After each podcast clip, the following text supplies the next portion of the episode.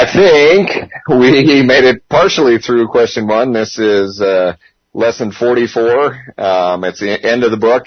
And as we were talking a little bit uh, before class here and at the end of last, or last class, um, the end of the book with Rideout just has some really good summaries. And again, I encourage you to uh, go and read that. Um, you know, Sulan was saying about, she looked and said that that just tremendous. And again, I'm, I don't usually like to read as much, uh, but I'm going to, in uh, a lot of these answers, I'm going to read Rideout's answers, because he just succinctly put a lot of really just good truths. And, uh, I just, I couldn't do it better than he did. So, um, so the first one was, what is the hope attached to righteousness? We went through that. Uh, is it something, or, or what do we get out of that hope? Is it, is it secure or unsecured? And it's, it's the person of the Lord Jesus himself. And it said, if we have righteousness imparted to us, we can be in his presence. The Holy Spirit teaches us to wait without doubting, for us to be with the Lord. And we see this in uh, Galatians five five, where we, through the Spirit, by faith, are waiting for the hope of righteousness. So again, it's not a hope like it might happen. It, we do have that hope. And the righteousness is imparted to us, uh, gives us that hope of what? Being in his presence. As we have that righteousness imparted to us, we can be with him. And positionally, we're, we're there now. Um, Conditionally, we're here. So, um, uh, again, that's what the uh, the hope we have uh, because of the righteousness. So, Rideout puts it this way, you know, or one section of it. Look at the young converts at Thessalonica. With scarcely more than a few weeks' instruction, they were taught, quote, to wait for God's Son from heaven, even Jesus. First Thessalonians, First, First Thessalonians one ten. Their future prospects were all connected with that event, with that person. They were not waiting for judgments, surely not for improvements in this world, but were waiting for a living, loving person. That's kind of interesting. So right off the bat, uh, the Thess- Thessalonians were taught not to, you know, fix me, get me, provide for me. It was to wait on the Lord.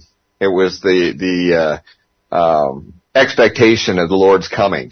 That was what they, the very first things that they learned. And I think that's, that's interesting thought. Were we taught that when we first were converted? Or, or when we first came to know the Lord? No. So it's kind of interesting that he, that he brings that out. Um, continuing on, who, who taught them, who taught them thus to wait? Who sustained them in this hope? Well, we, through the Spirit, wait for the hope of righteousness by faith. That's Galatians five five. Righteousness by faith is the theme of Paul. As justification, it is the present possession of every believer. Again, that's, do we, are we there? But there is a hope connected with it, a hope that is attached to it. We have justification as a present blessing. We do not hope for that. But we are in the midst of a groaning creation. We have not yet the inheritance for which we hope. For what a man seeth, why doth he yet not, or why doth he yet hope for? But the Holy Spirit sustains us in waiting patiently for the hope attached to the righteousness by faith. And that hope, we just saw, was the coming of God's Son from heaven. Again, I think that's, uh, I think this is a tremendous section. Do we do that? Are we waiting for the Lord anxiously or expectantly? Uh, is that, you know, isn't there, I just thought of this. I think from, I think what Vern had, you know, the, the crowns that we receive. Isn't one of the crowns ex- expecting the Lord, or waiting upon the Lord, or expecting him? I think that's one of the crowns actually that we receive. So, you know, beyond what, what's here, I think that's the crown of us looking forward to the coming of the Lord. So not only do we get that joy of expecting, we get a crown for it, which we'll throw at his feet when we, when we get there. But, uh, it's kind of exciting to think about that. And I, I guess your thoughts on that. You know, it was interesting to see what Rideout put about the, uh, Thessalonians, that they were taught that immediately. But I don't ever remember being taught that, really, that, you know, it's the salvation, which, you know, you, you now are free from judgment, free for, free from the, the sin payment that you had to do for sins. But I never heard that, that, you know, now, wait expectantly for the Lord. Is anybody, was anybody taught that? No. And, you know, Courtney, I think, I think part of it is the fact that we're just not taught our union with Christ. You know, that's that's never brought in. You know, for most for most Christians throughout their whole Christian life, they never learn their union with Christ. But if we were to learn our union with Christ early, then we would understand, you know, much more so the significance of our of our you know future being with Him in you know face to face, right? Yeah, I think, you know, the John seventeen for me is the intimacy and that what's brought out through that. The other is, you know, the references to Abba, Father. Again, the intimacy, Daddy, mm-hmm. the intimacy that we have. That brings me closer in expectation of that, that, uh, that relationship.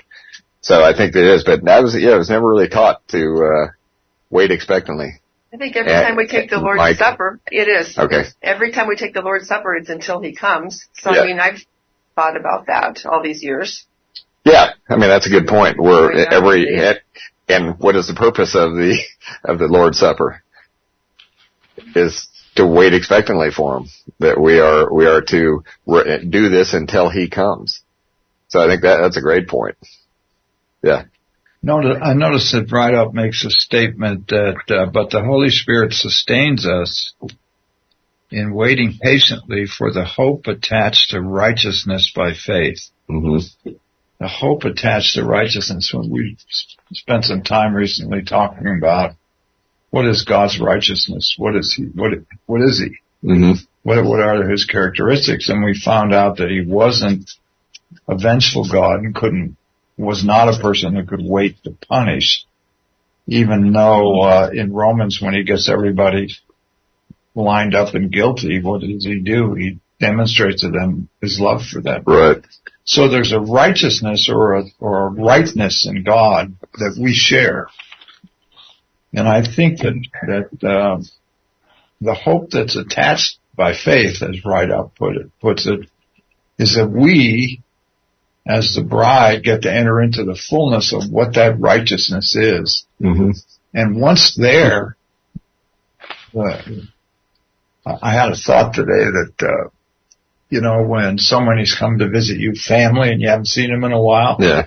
when they first walk in, it's just a joyous occasion. It really is. And I think when we first enter into God's righteousness experientially and we're there with Him and all the other saints, it'll be That will, it'll be a thousand times more than oh. that, but that's what it'll be like. Yeah. And so that becomes an expectancy for us looking forward to that. And that is a hope that we have. And Christ has to come for that to happen. Yeah. You know, you know I think too, when you say about the righteousness too, the righteousness and the love, but the righteousness is what brought Christ to the cross. Yep. He had to pay for the sins. He yeah. couldn't, we couldn't be standing with Him. Nope. In, in a sinful body or a sinful state. That's right. So the righteousness, even though it is associated with love, it, it brought His Son to the cross. Sure. And, and so, but then from that point, we, we get that righteousness. We have that important part of righteousness or the ability to stand in His presence. And that's the thing that is, I think the hope here is just that because of that, we stand in His, in His presence. And then what is it? God is love. Yeah. So, I mean, the hope that we have that through the righteousness is the fact that we can stand with Him face to face. Well, and you have to be righteous to do it. You have to be of a, what word would I use? Of a creation that will not, it can't tolerate sin or anything that's not of God. Right. So when you're in that environment, then you realize, wait a minute, this, He didn't crucify His Son because He was mad. It was it, it wasn't part of Him. Right. He couldn't have it around. It, it, it and and but but in that was love. That's right. Because what did he? What was He doing? And which we'll get into later. Yeah. Getting Him a bride for Him. That's right. And to bring all of us into a relationship that we can have with Him. That's where the love is. Yeah. Righteousness, you know, through the payment of the or having to pay for the sins, that was horrible. But the concept behind it was He loved us so much that He gave us His Son. Sure. You know, and that's, that's the amazing part where the love comes in. Yeah. You know, he, he, well, the two of them before anything had the covenant to do that. He solves the sin problem and then He turns right around and offers it to us. Offers, you know, salvation to us, yeah. to be a, that, that righteousness imparted to us because of that. Yeah. Well, I thought the hungry heart this morning really ties in with this. I, I did. I did. I don't know. I read that too. And then, yeah, there was a lot to that. You know, again, what, what happens to us? You know, we're separated from sin, the world, law. Uh, he went through all of those things. And then there, yeah, I, I was almost going to read that today. So I don't know if you have that. I um, do, yeah. There. Let me just read that one. Sure. Yeah, the last paragraph. My mind must rise above what I am to what God is. Then it is that one is formed by the revelation of what God is. To this we are called. Yeah. Yeah. To we're formed. Yeah. Isn't that weird? And I, I mean, amazing. You know, I, you know, again, I think it was from last, last week we may have said that too, about our expectation and all this, expecting, um, uh, to be face to face and Lord's return. We're waiting for that. But I think we talked about that. I cannot, with this sinful mind and body, figure out what that's going to be like without a sinful mind and body. What will my life be without sin and a, and a flesh that is just infested with sin? What is that going to be like? I, I, I just can't wrap my hand, my head around that. You know, it's like, I just, there's so much crud in this body. As Paul said, nothing good dwells in this flesh, and yet we'll be without it and standing with righteousness imparted to us with a relationship. I, I, I can't picture that. I can't. Yeah. Do you have your mic? Kind of dovetailing off of some of the things that you guys are talking about here. Um, I think it's interesting, the I part of, of what was mentioned there. I have some notes on Galatians five five. This, you know, we're thinking about that hope of righteousness. And my notes, and I don't remember when I took them, but under law, it's all yours to do. But under grace, it's a work of the Spirit. Yeah. Under law, you trust in yourself, but under grace you walk by faith in what God has done, is doing, and will do. Under law, you're waiting to be justified. But yeah. Under grace, you're justified already and anticipating the blessed hope. Yeah. And I was just thinking about, like, even as a Christian in modern-day evangelical mindsets, there's the hope is still very It's, it's great, but it's also like, well, what, what is going to end up happening to me? Because I don't know who I, who I am in Christ. I'm still now. To, now. Yeah. I'm still trying to get to that place. I, yeah. Oh, I hope I'll be ready when the mm-hmm. time comes. And that, that creates an anxiety in its own way. It's, it's way different than recognizing the hope of righteousness under grace. It's a, it's a totally different type of expectancy that the majority of believers don't ever actually get to, to behold, because they're worried about me. Well, and, and with that, I always think of, you know, th- this is the perfect thing for the flesh to, to go after, is that you've got to, you know, you've got to do something. This is all the, you know, the Catholic Church, a bunch, you know, Baptists that have requirements and all these things that you have to do. And it, and it puts that anxiety, that anxiousness that we're not supposed to have and all the stuff. Am I going to be good enough? Do I need, why am I not doing this? You know, boy, I failed today. Ooh, you know, I got to do fifty-nine spiritual push-ups and this and that. We're already positioned. Already. already. You know, and have to get ready. Well, already. And that's why this one, this one song that's, that I, I think I, and you'll probably know the name, but it, it's one that's re- recent and, and, And I think I said it a few weeks ago. On a, on a, on my work, on my best day, I'm a child of God. And my worst day, I'm a child of God. That's really, that's a really true statement. And that's a very freeing statement. Even when I fail, His love doesn't go away. The Romans eight thirties, you know, and, and even on my worst day, I'm a child of God. I don't have to worry about it. I'm positionally there. I don't have to do anything, which we're going to get into a little bit more in the lesson coming up. It's not that I have to do anything more. That's incredibly restful, you know. So yeah, that's what my, kind of what Miles was talking about. Without the union, you're you're having to get ready. Yeah, you get you, and that's busy. That, that's get busy. I get busy. Yeah. No, great, great comments. Yeah, Mike. I've made this comment before, but I, through this process, we we are learning what the righteousness of God really is. And I think Reformed theology has taken the the intolerance for sin and attached it to God's vengeance yeah. against sin, and forgot totally about, about what the character of God is. God's love. Love. God is love. They don't have that part. They have His righteousness is a big hammer hanging over you all the time. And who drives that? What drives that? The flesh. Yeah. Because the flesh loves that. That's right. The flesh absolutely flourishes on that. Yeah. And so when the teaching or the doctrine is off enough, the flesh goes wild with that. Yeah. You know, it's, it's, I gotta do something. Ooh, you gotta do something. And the flesh just is right in there cheer, cheerleading that on. So any misdirection of what the scripture says, the flesh will take and run to the, you know, the goal line. Sure. And try to make you as miserable as possible. Can't take your salvation away, but he's going to make you as miserable as possible as he can. And he wants to take your focus off of the glory of Christ. Absolutely. Yeah. You know? So no, I think, I think it comes down to all these misdirections of, you know, the interpretation or reading of scripture.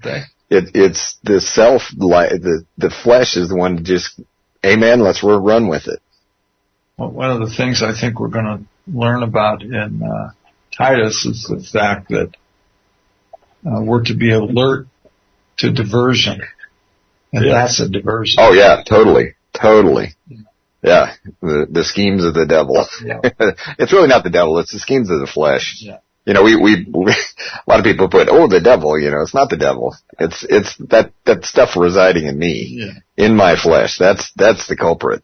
You know, again, if the devil's, you know, attacking you, that's a special day because he's not omnipresent. And it's like, you know, and God let him do it. If he, if, even if he did, God let, let him toy with you or do whatever, but it's not going to take your salvation away. Can't do it. You're so important. I'm, gotta deal with yeah, you. yeah, yeah, I'm, yeah. I'm, I'm so important in the seven billion people here that yeah. the devil decided to make it my day, you know, no. Well, you know, the, the power of sin is not, uh, the devil, but it's the law, right? Yeah. Yeah, exactly. Yeah, exactly. Yeah. You know, what's funny is if I read Spurgeon, I just get so filled with grace. The next thing I read, uh, I don't think you're a Christian because you're doing this, this, and this. Yeah. Did I break up? Yeah, no, no, that's, yeah, you weren't doing stuff, right? And then, yeah, tagged on to what you have to do. Yeah. Yeah. That was, that's kind of the Baptist methodology. I'd, I'd hear one sermon one week that was like, oh, you're saved by grace alone, through faith alone, and nothing else. And then sometimes they'd even wait until the next week to say, but if you don't, you know. Yeah. Which, you know, from, uh, what's his name? Uh, the guy in the college we went to, the seminar series. Uh, anyway, he, he, uh, this always stuck with me. When you say something, then you put but, like da da da da da da, but he said, forget everything before the but. Like, I really don't think that this is going to happen, but, Well, well, that means you really it is going to happen. You know, he said, eliminate everything before the but. So, yeah, grace, you're saved by grace, but, okay, so throw all that away now. This is what I really want to tell you about. So, what's the, the guy's, oh, Bill, Bill Gothard. Bill Gothard. Bill Gothard. That was it. You know, and I just, that was one of those things that stuck out, that when you hear people, oh, little, little, little, but, okay, everything you said before, forget about. This is really what you want to say. So, anyway. One, one other thought I had, if you don't mind, yeah. um, I think is, mankind, we, you know, the big, big three questions, like, right, for us are, who am I? Where did I come from? Where am I going? Mm-hmm. And when you don't understand where you fit in the answer to those questions, your life is incomplete. Right. Um, you do not understand the purpose that your Creator has for you. You don't understand the unique of your own personality and how He designed you in eternity past. You do not understand where you stand in eternity future. And that's what Paul is getting at here. And I, I thought, wow, what a um, what a comment for Rideout to make about the, the theme of Paul having to do with righteousness through faith. And how does that actually satisfy all of those three big questions that every person has? Oh, yeah. Where did I come from and where am I going? Right. Righteousness. Right. Christ. Right. And well, faith, that's the involvement that you have, but it's all by grace. And those answers get solved in your mind. without the truth of the gospel message and the, the glorious appearing of the Lord, that blessed hope, you have no idea where you're going. Right. Yeah. It's a, it's, it's a very depressing place. Yeah. Well, you know, and and again, I like the word hope, but not in the worldly sense. No. You know, hope is, yeah, not like it's gonna. So the hope, I mean, we have that great expectation. Positive, totally. That's where we're going to be. And, and positionally, like I said, now. I'm just so thankful he did that. Well, you know, the righteous, I think when we say that, where, where we started, where we, well, where we started, righteousness was there because we were a sinner. We were separated because of that righteousness. But what happened, what had to happen was Christ had to pay for the sins done, but then the gracious act of salvation through faith. So that's where we, you know, how we enter his, his righteousness, you know, is, is now our righteousness. And then the final is where I'm going. The cool thing is that I can hear Mike's brain churning there right now. You can see it from behind like that. It, some, some of the gears are going there, yeah. It, it, and it's not just where we're going, it's where are we. Yeah. Right? And that's, that's the, the joy of, of walking by faith is that we already possess. Mm-hmm. Yeah. Um, but there is that face-to-face reality that Paul wants to make sure that when we see that appearing of his glory, like Mike was talking about, it's like seeing somebody for the first time in forever, you know, and then walking through the door, and it's just, it's unexplainable. You know, the, and the thing is, you know, kind of what this is pointing to is not only that, that meeting, it's the longing for that meeting. That's where really this, this, the Holy Spirit is now, is that we long for that. Yeah, it's going to be incredible. But because of that, in the position and the time we're at now, we should, we should long for that. We know, we, we know it's going to be incredible. Do we long for that? And that's where I think, you know, the Holy Spirit is, is putting that longing, that desire to be with him. And that's where, you know, right as pointing out in this last section is, do we desire that? Do we long for that? We know it is, we, I mean, we don't know, totally know it's going to be, you know, I think there's another song, you know, uh, when I see him, I'm, I'm going to be in awe. I'm going to be on my face. What am I, you know, I, you know, just cause you don't know, you know, it's just so amazing. So, but the, what we're talking about is that position now until we get to that point, which is going to be amazing. It's the longing for that is what he's pointing out. So, um, all right, move, blasting on to question two. Um, what is the meaning of the Spirit and the bride say come? Revelation twenty-two seventeen, I'll read it. The Spirit and the bride say come, and let the one who hears say come, and let the one who is thirsty come, let the one who wishes take the water of life without cost. So is this an invitation to unbelievers to come? Is this a, a, uh, call to those who, who don't know Christ? Is this a call? So, so who's the bride? You know, the church. The body. Mm-hmm. Did you say something, Russ? The body. Yeah. Christ. The, yeah. So if we're the bride, who's the bridegroom? I mean, yeah, bridegroom. Jesus. Huh? Jesus? Jesus? Yes? Yeah. so, let's still go back to the Luke Jenkins. The answer is always Jesus. Jesus. um, so, would an unbeliever be waiting for Christ as the bridegroom? No way. No way. Not a chance. They're going to be cursing him when they step in front of him. So an unbeliever wouldn't wouldn't be wanting the bridegroom to come. They wouldn't want it at all because that's their their uh, uh final act, which is going to put him into eternal separation from that God. Judgment comes. Judgment comes. So I, it would not be an invitation to unbelievers in this in this uh, uh section.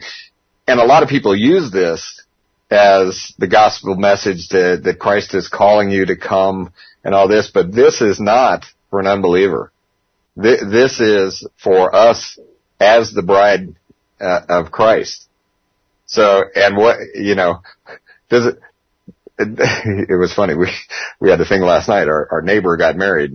Uh, we had, we thought it was just a barbecue. And it turned out they were getting married last night. We, we didn't know.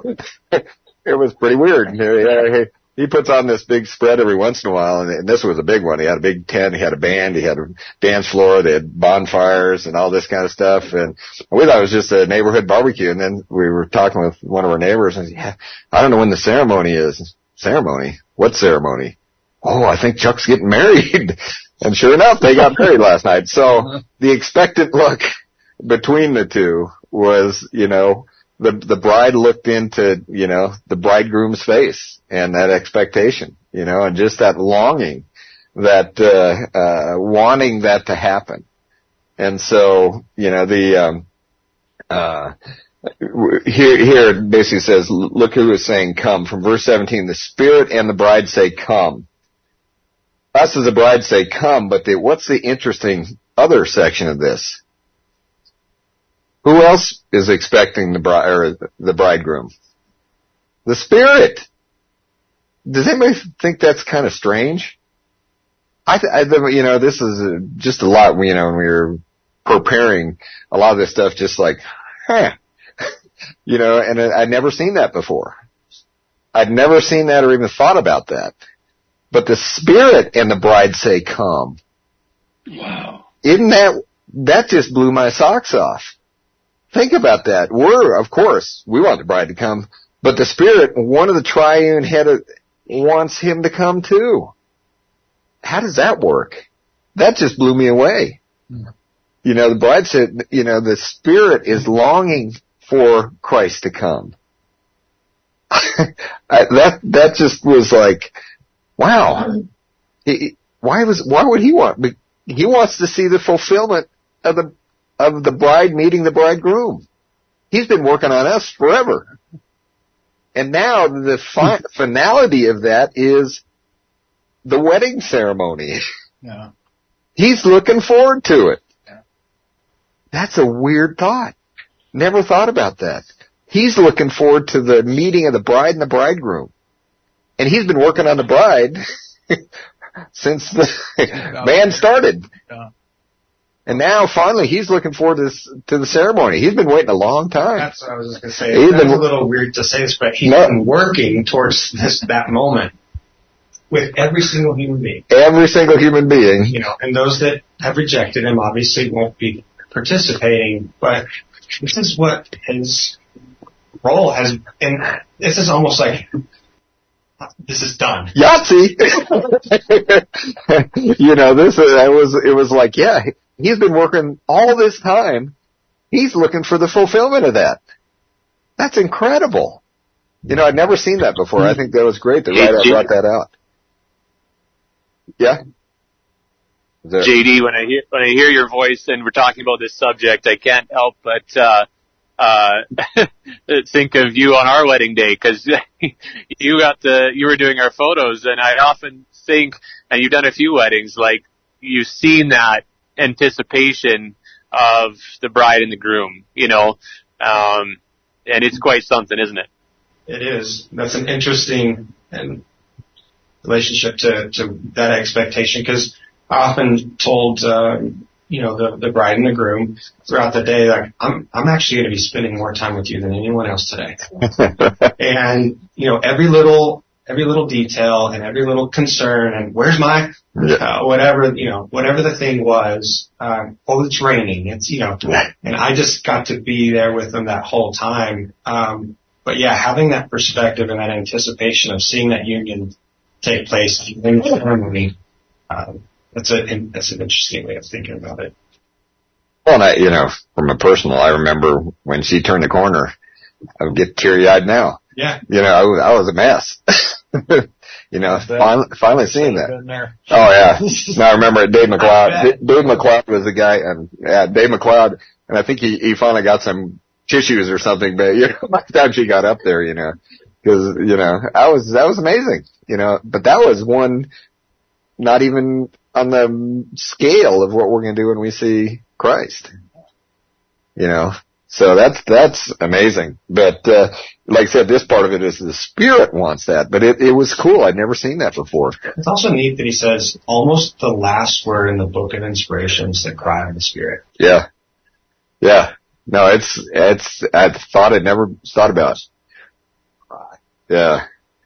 Um, I like what Rideout put, it points out. But I want you to notice the remarkable expression, the Spirit and the bride. Without a doubt, as we've seen, the Spirit forms the desire in the hearts of saints for Christ to come. But it's not merely the Spirit in the bride, but it is a distinct longing on the part of the Spirit for that one event for which all things wait. I thought that was great. And this connects with what we have seen before, the closest intimacy, the divinest affections of the infinitely perfect persons of the Godhead. What is the desire of the Holy Ghost at this moment? The coming of Christ. What is the desire of every Spirit-taught saint? The longing, the yearning of the Spirit. His own personal desire, I, con- I confess, beloved, it is a revelation to me, one that should hush all imagination, but should awe our souls as we behold the love of the Spirit and his desire for Christ to be fully glorified. I thought that was tremendous. With the Spirit and taught by him, the bride, the church, for which Christ died, uttered, utters her longing. She is homesick, not merely for heaven, but for him who has made, who has made it heaven for her. All her longings for holiness, for deliverance from a groaning creation, for the unity of his church, for reunion with the loved ones who have gone before, for a body freed from the sickness and weakness brought in by sin. All is focused in the longing for himself. Even glory has no attraction, save as he is the center of it. Even the beauty not of our own, in which we will be clad, cannot win her heart from him. The bride eyes not her garment, but her, her dear bride, bridegroom's face. It is one whom her soul loveth. Tell her of nothing else. It is himself she desires. I thought that was tremendous. But I, I, I love that. Behold the love of the Spirit and his desire for Christ to be fully glorified. That's part of the triune God, longing to see another part of the triune God be glorified. To finally get a bridegroom, a bride for him. Yeah. I also think it points up the real work of the Spirit of God in uh, a growing believer's life. It is, yeah, it's important that we study to not rightly divide the word of truth, and those, but there's a purpose in that. And the purpose is, is to get to know the groom. Yeah, intimacy. And the more you get to know him, the more your desire to be with him becomes. And that influences all aspects of your life, because he, how do I say this, slowly but surely rises to the top of things that are important to you. He becomes the thing that everything else has to take second place to him.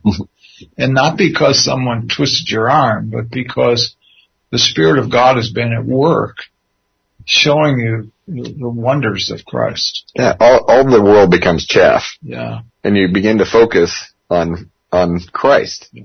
Then all this stuff is immaterial, and it's not, like I said, it's not because I'm, I'm supposed to, not because I'm, I'm instructed to, it's because I want to. Right. I, I have that desire. And, and, you know, I, my question at the end is, is this how we look at the Lord? As the Spirit looks as the Lord? Do we have that same longing? You know, and I, I woefully know, you know, I, I, but it, it makes me think of that, that, you know, I should be longing for him daily. I think what it does though, and I think it defines for us, what is the Holy Spirit up to? Yeah. Is he up to get me to obey? Is he up to get me to memorize? Is he what, uh, no, he's not up to any of that. He's simply through the Word of God and other means that he uses to reveal this this person, the groom, to us. And that alone, and all of who he is, is a magnet yeah. to our hearts. Well, you know, we've spent a year and a half or two years on this, you know, the mechanics of all this. But this is the summary. Yeah. This is the end point. This is what he wants. Yeah. And when you see this, the, the Spirit says, come. Sure. Then you realize all that he's doing and why.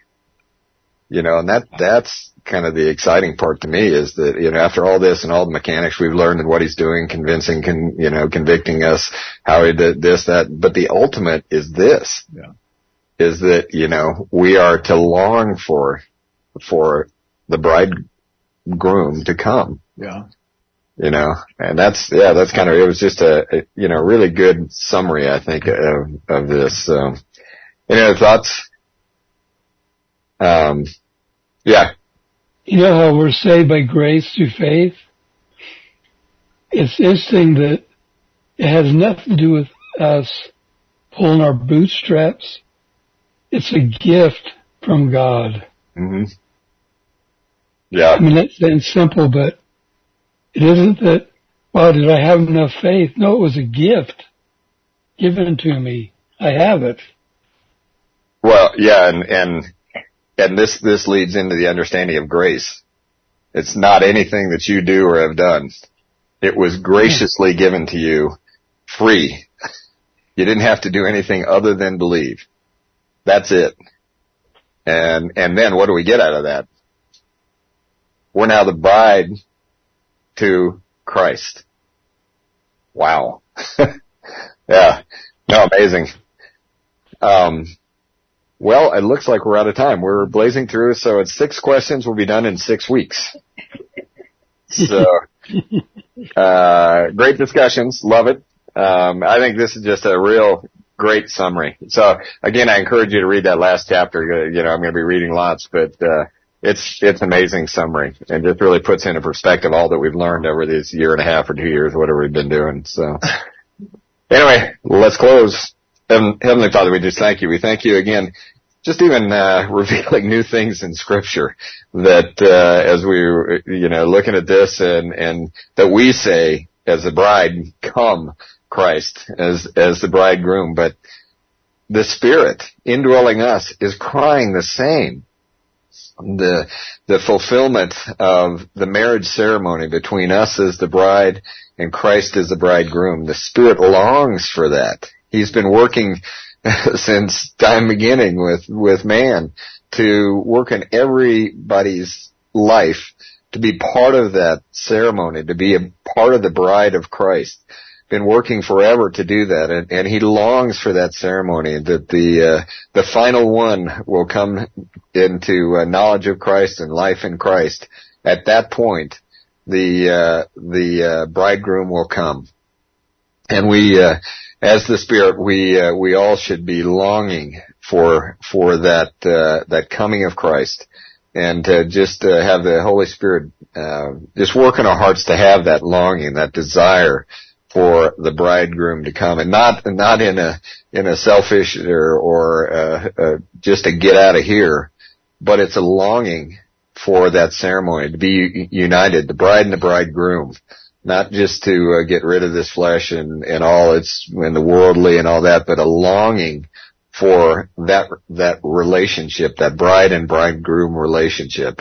Just uh, pray that each and every one will have that in our hearts to uh, long for that. So we just thank you again for the indwelling of the Holy Spirit, who is working every day to do that, and we rest in that fact. And uh, so we just pray as we move throughout this day that uh, we just start focusing on the bridegroom and, and the coming of him. We say, come.